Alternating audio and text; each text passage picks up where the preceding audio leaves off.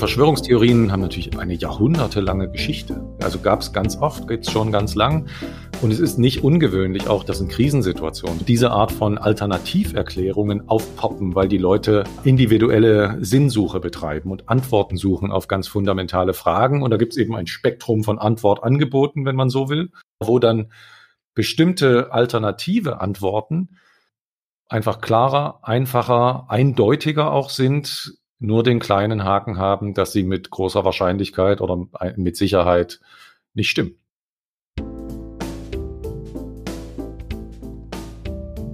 Sie hören Psychom Palaver. Mein Name ist Sabine Gysi. In jeder Episode diskutiere ich hier mit einem anderen Gast, worauf es in der Wissenschaftskommunikation ankommt. Heute unterhalte ich mich mit Dr. Mike Schäfer.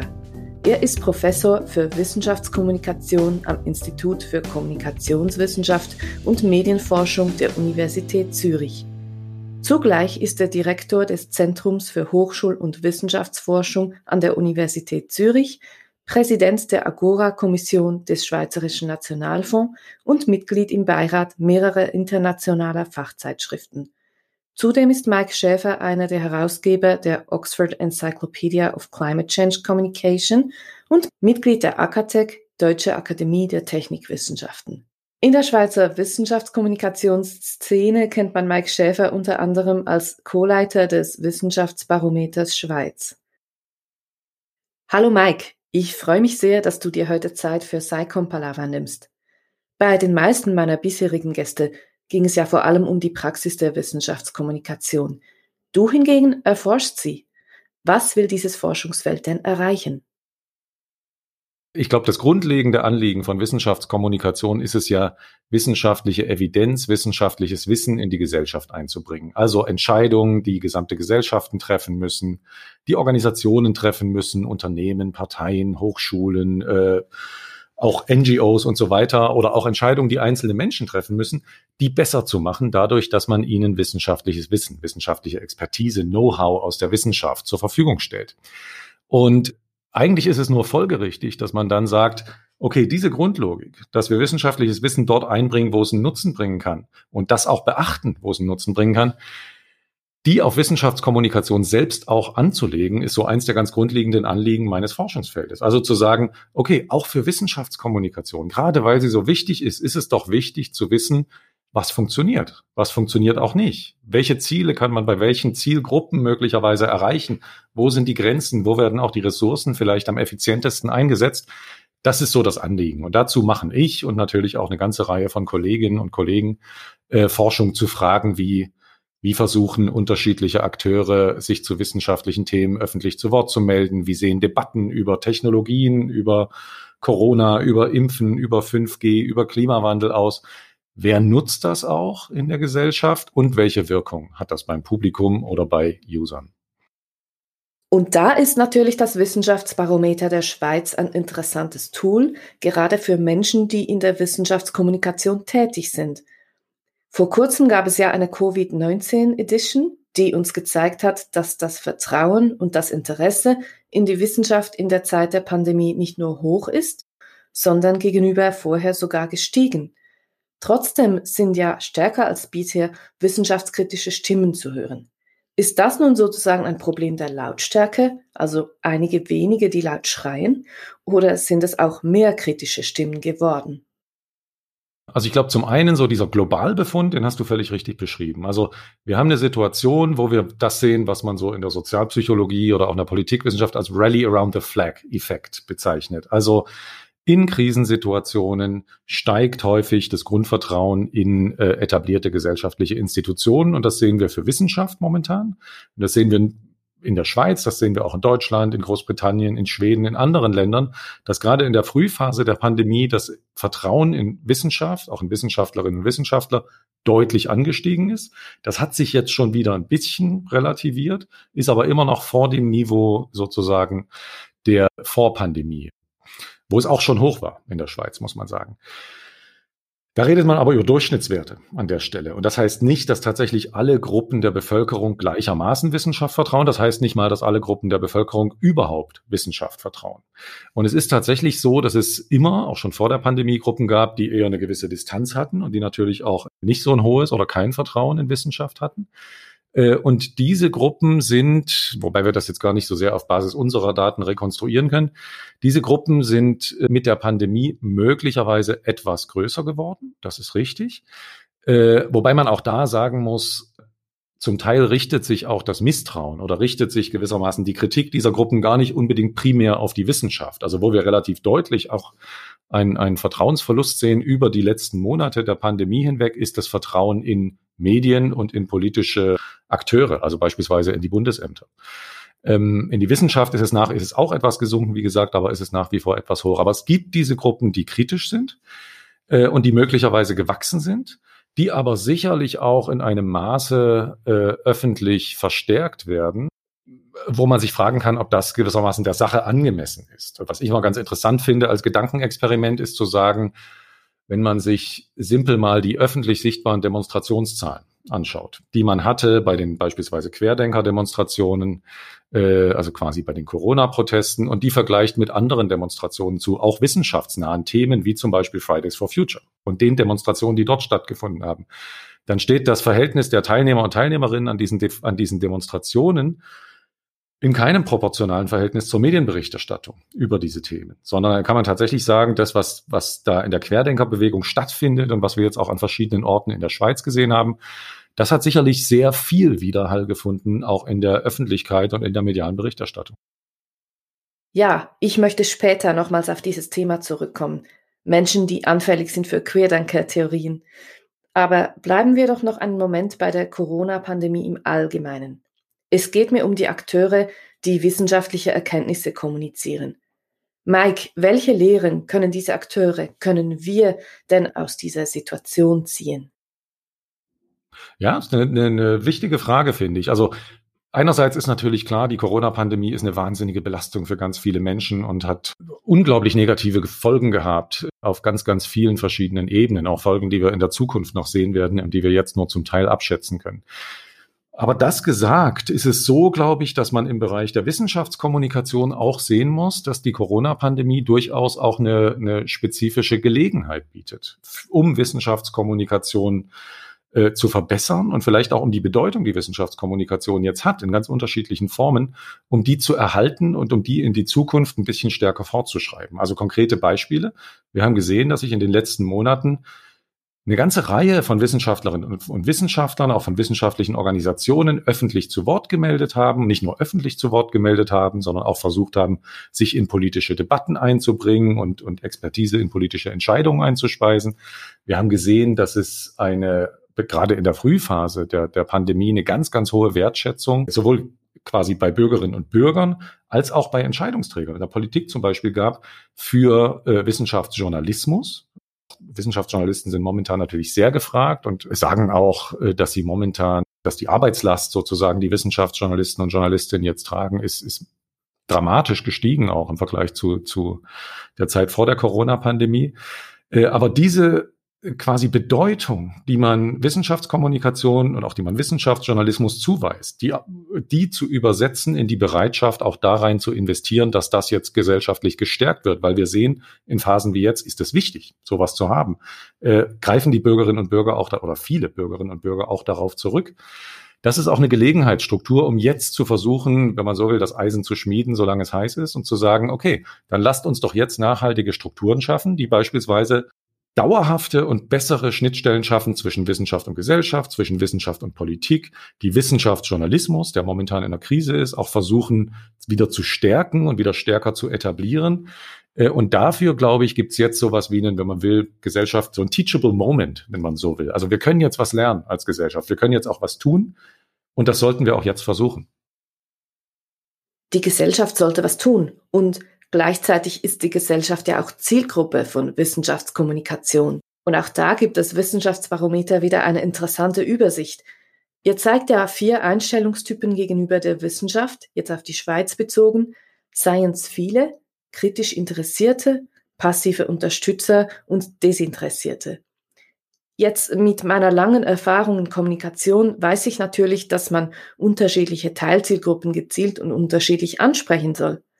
Nehmen wir also zum Beispiel die passiven Unterstützer. Laut dem Wissenschaftsbarometer sind das immerhin 42 Prozent.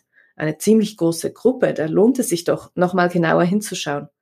Was machen wir denn nun, um gezielt diese Gruppe aufzurütteln und sie vielleicht auch näher zum Lager der Science Vielen zu bringen, Mike? Das ist ein, ein, ganz wichtiger Punkt, auch so ein Punkt, den ich dann oft in, in Vorträgen oder in, in Gesprächen versuche anzubringen. Ich glaube, wir haben eine Situation, nicht nur in der Schweiz, sondern auch in anderen Ländern, wo viel von den Bemühungen im Wissenschaftskommunikationsbereich, die wir haben, und die Schweiz hat ein reiches Spektrum an solchen Bemühungen, auch von tollen Sachen, wirklich, die auch zum Teil jetzt schon im, im Science Palaver äh, aufgetreten und angetreten sind. Ähm, wir haben ganz viele Angebote, die sich aber nicht selten an Zielgruppen richten oder von Zielgruppen genutzt werden, die, wenn man das so ein bisschen provokativ zuspitzt, die sowieso schon im Boot sind. Also die wissenschaftsnah sind, die wissenschaftsaffin sind, die wissenschaftsinteressiert sind, die man von bestimmten Dingen zumindest auch nicht mehr groß überzeugen muss. Und dann gibt's aber diese große Gruppe, die wir jetzt die passiven Unterstützer genannt haben und die eben bei uns über 40 Prozent der Bevölkerung ausmachen, wenn man das auf, auf Basis unserer repräsentativen Wissenschaftsbarometerdaten sieht. Und die sind, die sind nicht abgeneigt, was Wissenschaft angeht. Also die haben so ein Grundvertrauen in Wissenschaft, die haben auch das Gefühl, das wird schon richtig und wichtig sein, das ist auch gut und richtig und wir stimmen auch zu der Tatsache, dass das staatlich und öffentlich gefördert wird. Die haben aber gleichzeitig auch das Gefühl, aber das hat jetzt nicht unbedingt so wahnsinnig viel mit meinem persönlichen Leben zu tun. Ja, das Standardmodell der Teilchenphysik, das ist sicherlich wichtig und so weiter, aber mit mir und meinem persönlichen Leben hat vielleicht die, diese Wissenschaft da draußen gar nicht so viel zu tun. Und das ist auch eine Gruppe, muss man sagen, die nicht aktiv nach Informationen über wissenschaftliche Themen sucht. Das war bei der, in der Corona-Pandemie hat sich viel von dem gewandelt. Also da sind viel mehr Leute, haben aktiv Informationen über dieses konkrete Thema gesucht, natürlich, weil das das bestimmende Thema der letzten 15 Monate war. Aber äh, grundsätzlich ist das eine Gruppe, die ist jetzt nicht so aktiv und sucht nach wissenschaftlichen Informationen und Themen und so weiter in verschiedenen Medien, sondern die stößt immer mal auf diese Themen, wenn sie sowieso die Zeitung lesen oder die Fernsehnachrichten schauen oder sonst was. Und ich glaube, das ist, weil sie so groß ist äh, und auch weil es eine Gruppe ist, die von selber nicht auf, ich sag mal in Anführungsstrichen, unsere Themen kommt, eine Gruppe, die für mich vielleicht die interessanteste Gruppe ist für Wissenschaftskommunikation, die wir haben und die wir stärker ansprechen müssen, glaube ich. Und wenn man diese Gruppe ansprechen will, dann muss man das aber unter Umständen etwas anders machen, als man das bei, bei anderen Gruppen macht. Dann muss man schauen, einerseits, dass man an den Orten, wo die sowieso sind, dass man dort dafür sorgt, dass sie weiter, weiterhin auf wissenschaftliche Themen stoßen. Also beispielsweise an den Orten, wo sie sich über die Dinge in der Welt äh, informieren und das sind dann Zeitungen, das sind auch soziale Medien, das sind äh, Fernsehsender und so weiter, dass sie dort auf wissenschaftliche Themen stoßen, dann redet man über Wissenschaftsjournalismus, den man dort stärken muss. Wenn man eher inhaltlich schaut, wie, wie kann man die, diese Leute ansprechen, dann sagen die uns beispielsweise in, in qualitativen Studien, wo wir dann tatsächlich die Leute so mit Medientagebüchern begleitet haben, also was nutzen die eigentlich, wo stoßen die eigentlich auf Wissenschaft, was erkennen die eigentlich aus Wissenschaft, was interessiert die eigentlich an wissenschaftlichen Themen, dann sieht man, okay, die muss man unter Umständen anders abholen. Die muss man interessieren zum Beispiel über persönliche Geschichten, über Forschende, über Forscherinnen und Forscher, die zeigen können, schau mal, ich bin gewissermaßen intrinsisch motiviert für meine Themen. Ich mache das auch nicht, um persönlich reich zu werden, sondern ich versuche hier Wissen zu schaffen, Dinge zu entdecken, äh, möglicherweise bestimmte Dinge in der Welt zu verbessern vielleicht sogar und so weiter. Und über diese persönlichen Geschichten, das ist beispielsweise so ein Weg, um diese Gruppe stärker abzuholen. Und Worüber man vielleicht auch nachdenken muss, ist dann tatsächlich die Frage, was steht denn am Ende so einer, einer von Wissenschaftskommunikation oder eines Dialogs auch mit dieser Gruppe? Und für mich wäre dann bei dieser Gruppe mindestens ebenso wichtig, wie ihnen jetzt Wissen zu vermitteln oder sie stärker zu bilden zu wissenschaftlichen Themen. Das ist auch wichtig. Aber auch wichtig ist für diese Gruppe zu sagen, okay, wir sollten versuchen, ihr Grundvertrauen in die Wissenschaft zu erhalten, ihre Unterstützung, die sie haben für die Wissenschaft zu erhalten und im Prinzip auch dafür zu sorgen, dass die uns nicht wegrutschen, weil die machen die Hälfte der Schweizer Bevölkerung aus. Macht sehr viel Sinn. Mich interessieren ja noch zwei weitere Gruppen sehr, und zwar diejenige der kritisch Interessierten, aber auch der Desinteressierten. Ich kann mir vorstellen, dass die etwas gemeinsam haben, dass es nämlich in diesen beiden Gruppen Menschen gibt, die empfänglich sind für Verschwörungstheorien. In einer Welt, in der sich jeder mit etwas Geschick breites Gehör verschaffen kann, sind ja Leute, die Verschwörungstheorien verbreiten, eine ernsthafte Konkurrenz für die Wissenschaftskommunikation, jedenfalls wenn es um gewisse Teilzielgruppen geht. Wie sollte man da vorgehen als jemand, der Erkenntnisse aus der Wissenschaft breiter unter die Menschen bringen möchte? Also ich glaube, ein, ein wichtiger Punkt, der mir bei der Diskussion über Verschwörungstheorien am Herzen liegt, ist, dass häufig macht man, häufig redet man über Verschwörungstheorien in so einer Schwarz-Weiß-Denke. Da gibt es diese Verschwörungstheoretikerinnen und Theoretiker, wobei überwiegend Männer zeigt uns die Forschung, aber gibt natürlich auch Frauen. Ähm, und faktisch, glaube ich, ist es eigentlich sinnvoller, sich das vorzustellen als das, was man in der Forschung zum Beispiel Conspirational Beliefs nennt, also Verschwörungsdenken beispielsweise. Also eher als ein Spektrum, wo man, wo man sieht, dass natürlich gibt es die Leute, die tatsächlich davon überzeugt sind, dass ganz elaborierte Verschwörungstheorien, also Verschwörungstheorien sind ja, wenn man so will, alternative Erklärungen für Phänomene in der Welt, für die es eigentlich andere etablierte Erklärungen gibt äh, bei denen diese alternativen Erklärungen davon ausgehen, dass die Dinge, diese Phänomene eigentlich dadurch zustande kommen, dass sich gesellschaftliche Eliten oder Minderheiten oder Einzelpersonen äh, konspirativ verschworen haben, um da ihre eigenen Ziele zu verfolgen. Ähm, und natürlich gibt es Leute, die diesen elaborierten Verschwörungstheorien anhängen und die quasi in ihrem eigenen wirklich elaborierten Theoriegebäude dieser Art festhängen. Und das sind aber gar nicht so viele zeigt die Forschung. Das, da reden wir über, und das ist dann schwer tatsächlich so zu quantifizieren, aber je nach Studie, man landet da so im einstelligen Prozentbereich bis hin zu 10, 12, 15 Prozent mitunter. Aber wenn man das als Spektrum versteht und sagt, okay, wenn, wenn wir uns dieses Conspirational Thinking oder Conspirational Beliefs ansehen und schaut, welche Leute zumindest so Elementen von Verschwörungstheorien oder wenn man so will, verschwörungstheoretischen Gedanken zustimmen, dann sind das deutlich mehr. Also bei unser Beispiel Wissenschaftsbarometer Covid-19-Edition, da haben wir auch Fragen gestellt zu Verschwörungsdenken, wenn man so will. Äh, und dann hat man einerseits, wenn man die ganz harten Fragen stellt, also die Zustimmung zu solchen Aussagen wie, ich glaube, Covid, äh, Corona gibt's gar nicht. Das Covid-19, das Virus, die Krankheit, das gibt's gar nicht. Das sind unter zehn Prozent, auch in der Schweiz. Wenn man äh, Fragen stellt, wie glaubst du, dass die Behörden absichtlich die Todeszahlen übertreiben, die berichtet werden?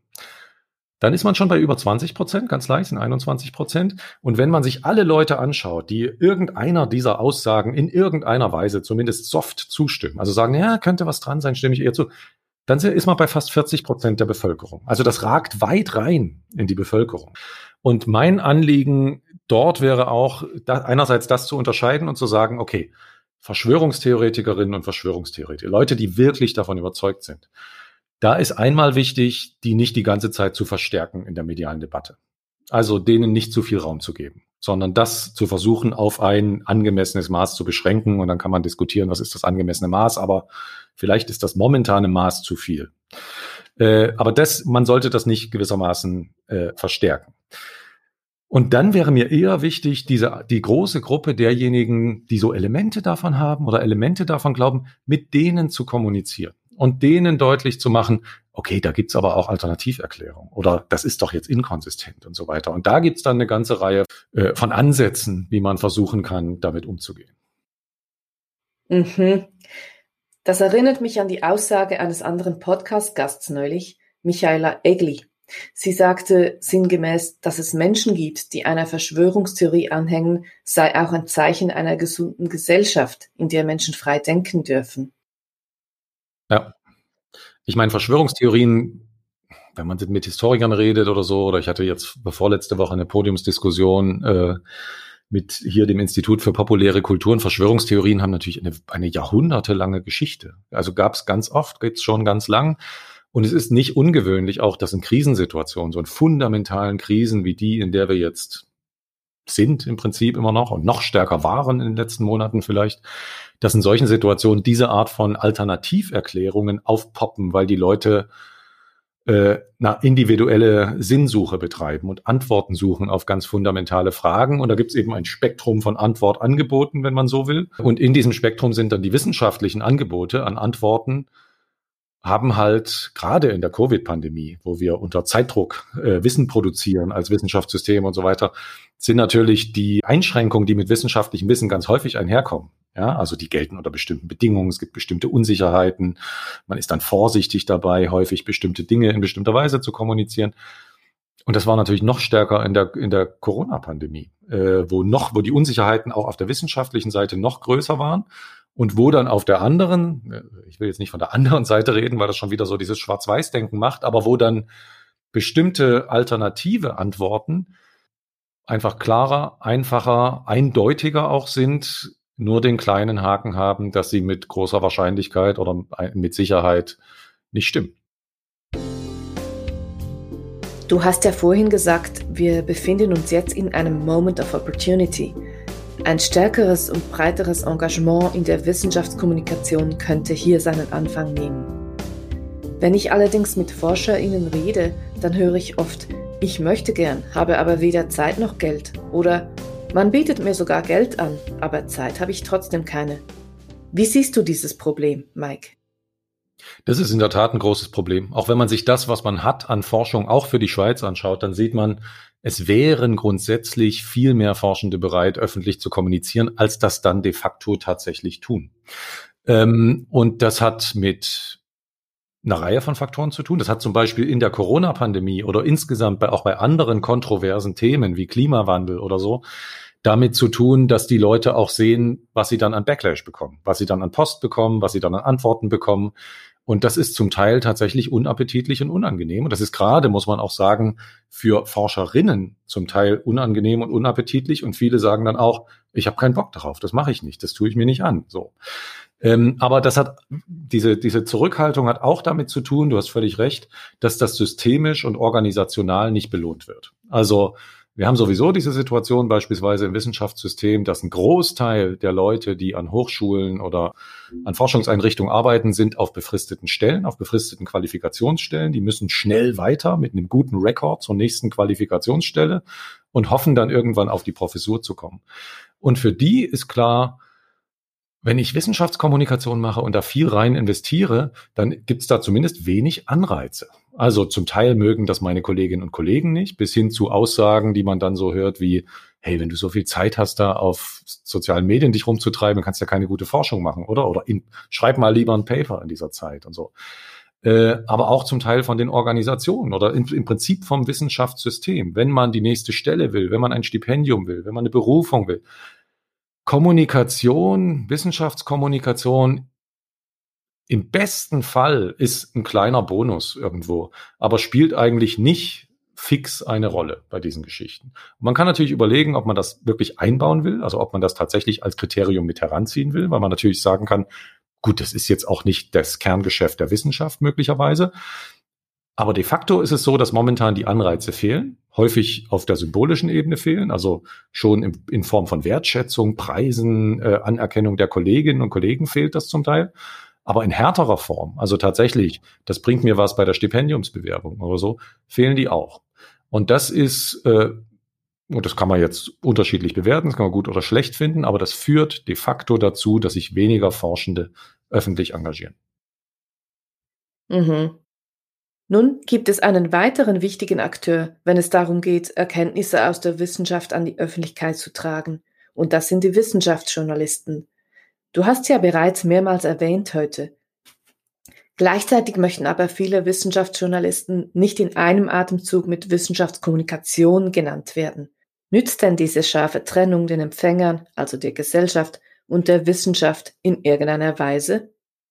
Ich glaube, man muss halt die, die Begriffs- und die Phänomenebene, wenn man so will, unterscheiden. Also auf der Begriffsebene ist es ein bisschen Spiegelfechterei. Also dann, da kann man, ich glaube, was wichtig ist, ist, dass wenn man auf, ich sage jetzt mal, Wissenschaftskommunikation schaut, also auf das große Feld der Interaktionen von Wissenschaft und Gesellschaft, es ist wichtig, dieses Feld als Ganzes im Blick zu haben, glaube ich. Weil es, auch weil es da, weil das als Ganzes wichtig ist zum einen, aber auch weil es in diesem gesamten Feld eine ganze Reihe von mittlerweile sehr brüchigen und verwaschenen Grenzen gibt. Ähm, zwischen Wissenschafts-PR und Wissenschaftsmarketing und zum Teil auch zwischen Wissenschafts-PR und Wissenschaftsjournalismus und zwischen der individuellen Kommunikation von Forschenden auf sozialen Medien mit Fachkollegen und der öffentlichen Kommunikation.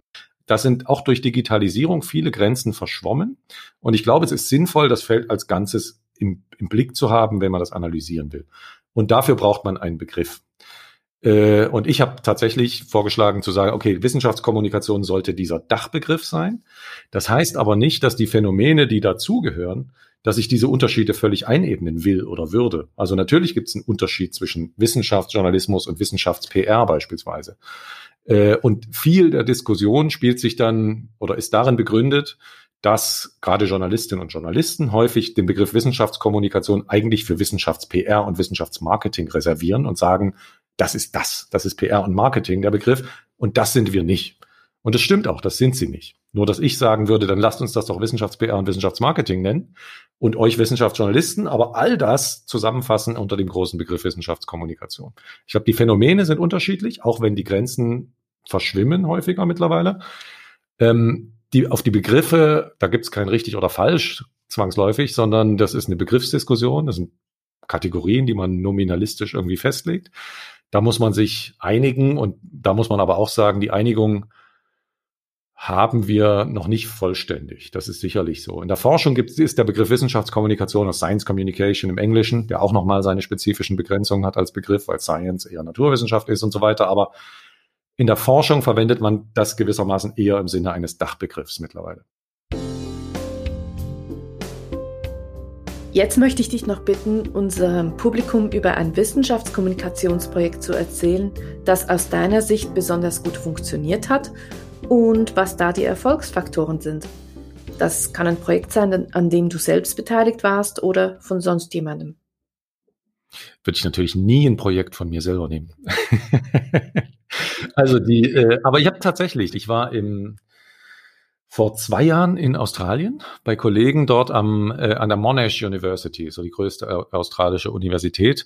Und die haben da so ein Forschungszentrum zu Klimawandelkommunikation. Und Klimawandelkommunikation ist so eins der, der Themen, zu denen ich viel auch äh, geforscht und gearbeitet habe. Äh, und das finde ich tatsächlich sehr, oder eines von deren Projekten finde ich tatsächlich sehr interessant. Was die nämlich machen ist, oder was man vielleicht wissen muss vorher ist, in Australien, ähnlich wie in den USA auch, und das sind die beiden Länder, wo das am ausgeprägtesten ist, ist die Klimadebatte sehr, sehr polarisiert. Das ist ein wichtiges Thema, Klima, gerade in Australien, wo man ganz viel Kohleförderung ist da wichtig, fossile Energieträger sind wichtig, man exportiert viel nach China, ist ein wichtiges Thema. Und Klimawandel ist dann auch ein wichtiges Thema, weil es eng an diesen, an diesen fossilen Energieträgern hängt. Und entsprechend ist die Klimadebatte in Australien wichtiger als an, in praktisch allen anderen Industrieländern. Das war tatsächlich ein wahlentscheidendes Thema mehrfach schon in Australien. Das, das kann man sich in der, in der Schweiz in dem, in dem Maße zumindest gar nicht vorstellen vielleicht. So. Und jetzt hat man diese polarisierte Landschaft. Und die Frage ist, wie kommuniziert man da eigentlich? Also wie erreicht man gegebenenfalls auch die Gegenseite und so weiter? Und das Projekt, das die Kollegen machen, ist, dass sie versucht haben rauszukriegen, okay, was sind eigentlich vertrauenswürdige Kommunikatoren und Kommunikatorinnen in unserem Land? Und sie haben festgestellt, gibt es natürlich eine ganze Reihe, aber eine, eine ganz zentrale Gruppe, die viele Leute erreichen und die sehr vertrauenswürdig sind, sind äh, Wettermänner und Frauen. Also Leute, die den Wetterbericht im Fernsehen berichten. Äh, und Australien ist groß, das heißt, es gibt ganz viele auch regionale äh, Fernsehstationen und so weiter, die jeweils ihre eigenen Wetterleute haben. Und dann haben sie viele von denen angesprochen und gefragt, wärt ihr bereit, äh, quasi so grundlegende Klimainformationen in eure Wetterberichte aufzunehmen? Und zusätzlich hat man Publikumsbefragung gemacht und versucht festzustellen, würde das das Publikum interessieren oder würden die wegschalten oder finden die das ganz doof und so weiter. Äh, und dann ist man zu den Stationen gegangen und hat gesagt, passt auf, euer Publikum würde das interessant finden, eure Wetterleute wären bereit. Wäre das nicht möglich, dass wir das machen, dass wir regelmäßig so kleine Klimainformationen in den Wetterbericht aufnehmen? Und was die jetzt machen, ist, die stellen quasi äh, Trenddiagramme zusammen für lokale Fernsehsender und regionale Fernsehsender in Australien, wo die aktuelle Wetterlage immer so ein bisschen in den zeitlichen Kontext gerückt wird. Also wenn es heiß ist in Sydney, dann kriegt die Fernsehwetter, äh, der Wetterbericht in Sydney von der Monash University so eine Grafik, wo dann ist, okay, es ist heiß heute im Juli in, äh, nicht im Juli, das ist ja der Winter, es ist heiß heute hier im November in Sydney. Schauen wir doch mal, wie sich die Zahl der heißen Tage über die letzten 30 Jahre entwickelt hat. Und das haben wir hier mal im Diagramm dargestellt. Und jetzt hat man über ganz Australien hinweg ganz viele Wetterleute, die im Prinzip das Thema Klimawandel gar nicht erwähnen, sondern die einfach immer nur auf diese Trends verweisen und sagen, schaut mal hier, es regnet heute. Jetzt schauen wir uns mal die letzten 50 Jahre an und man sieht hier bei uns in der Region, die Zahl der Regentage hat im Prinzip abgenommen über die letzten 30 Jahre. Und die nächste Wetterstation, da ist es heiß, die sagt, guck mal, Zahl der heißen Tage hat zugenommen, Zahl der Dürren hat zugenommen. Und die Leute sehen überall diese Trends, die man auf Basis von Wetterdaten einfach rekonstruieren und beschreiben kann.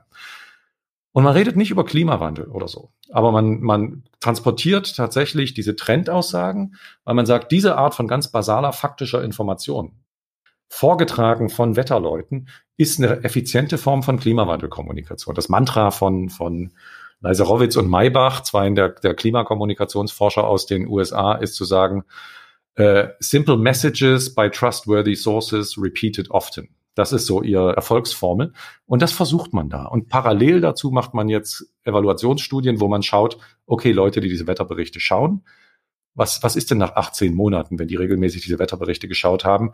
Wie sehen denn deren Einstellungen zu Klimawandel und so weiter aus? Und das finde ich ein tolles Projekt, weil es unterschiedliche Formen von Expertise zusammenbringt, weil es sehr evidenzbasiert ist in gewisser Weise und weil es auch noch sowas wie eine Erfolgsmessung macht und damit ganz viele Elemente hat, von denen ich sagen würde, top, das ist Best Practice. Und das ist, das gibt's in Australien, das gibt's in den USA, das wird in China aufgebaut jetzt. Äh, das, das ist so eins der Projekte, die mir tatsächlich sehr beeindruckend fand. Sehr spannend. Ich könnte mir gut vorstellen, dass das ein Ansatz ist, der auch in der Schweiz funktionieren könnte. Nun sind wir schon fast am Ende der heutigen Episode. Herzlichen Dank für das Gespräch, Mike. Noch zum Schluss ein ganz anderes Thema. Ich freue mich auf das neue Buch, das die Schweizer Expertengruppe Communicating Sciences and Arts in Times of Digital Media bald veröffentlichen wird. Natürlich bist du auch da vorn mit dabei. Was dürfen wir denn erwarten von diesem Buch? Also das Buch, ein, das ist ein Bericht, ein Report der Schweizerischen Akademien der Wissenschaften. Und die Akademien haben 2019 eine Experten, Expertinnengruppe eingesetzt zu Wissenschaftskommunikation im digitalen Zeitalter. Im Prinzip mit zwei, mit so einem Doppelmandat. Das einmal, wir sollen beschreiben, was ist denn so der, der Sachstand von Wissenschaftskommunikation und gesellschaftlichem Engagement mit Wissenschaft in der Schweiz. Was weiß man darüber? In ganz vielen Bereichen. Über die Kommunikation von Forschenden, über institutionelle Kommunikation, über Wissenschaftsjournalismus, über Einstellung der Bevölkerung und so weiter. Und das zweite, zweite Teil des Mandates neben diesem Sachstandsbericht war dann, dass man uns gesagt hat, okay, und versucht doch mal zu identifizieren, wo könnte man das verbessern, die Wissenschaftskommunikationslandschaft in der Schweiz, und wie kann man die Verbesserungen erreichen. Und äh, an diesen Empfehlungen sitzen wir gerade. Da geht's um eine ganze Reihe von Themen. Also da geht's um äh, wir haben vorhin schon über die Anreize im Wissenschaftssystem und in wissenschaftlichen Organisationen für Forschende und für deren Kommunikation nach außen in die Gesellschaft hineingesprochen. Das wird ein Gegenstand sein. Wir fordern solche Anreize, wir fordern Trainings, wir fordern zum Beispiel auch Unterstützung, wenn es mal heiß hergeht, also bei konfliktiven Themen, dass die Leute soziale Unterstützung kriegen von Peers, von Mentoren, von Supervisors, dass sie äh, psychologische Unterstützung kriegen, wenn nötig, und dass sie, wenn es ganz hart auf hart kommt, auch rechtliche Unterstützung kriegen, weil das kann natürlich auch ein Thema sein. Wir reden da über Wissenschaftsjournalismus. Was kann man da tun? Braucht man, wie kann man den stärken in den etablierten Medienhäusern? In welcher Form muss man möglicherweise den öffentlichen Rundfunk stärker in die Pflicht nehmen? Brauchen wir zusätzliche äh, äh Förderstrukturen oder zusätzliche Organisationen? Was ist mit den, mit den freischaffenden Wissenschaftsjournalistinnen und Journalisten? Das wird beispielsweise ein Thema sein. Auch Science Policy Interfaces, also wie kann man auch die Lehren aus der Corona-Pandemie jetzt mitnehmen sozusagen? Ist es nicht vielleicht sinnvoll, sowas wie regelmäßige Austauschformate oder so eine Institution zu schaffen, die für einen regelmäßigen Austausch sorgt zwischen Wissenschaft und Politik?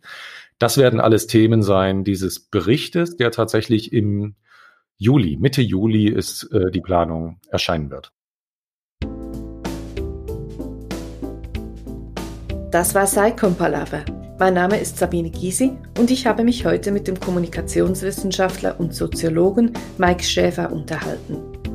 Links zu all den Initiativen und Projekten, die wir erwähnt haben, findet ihr in den Show Notes unter saicom.ch, saicom mit zwei M.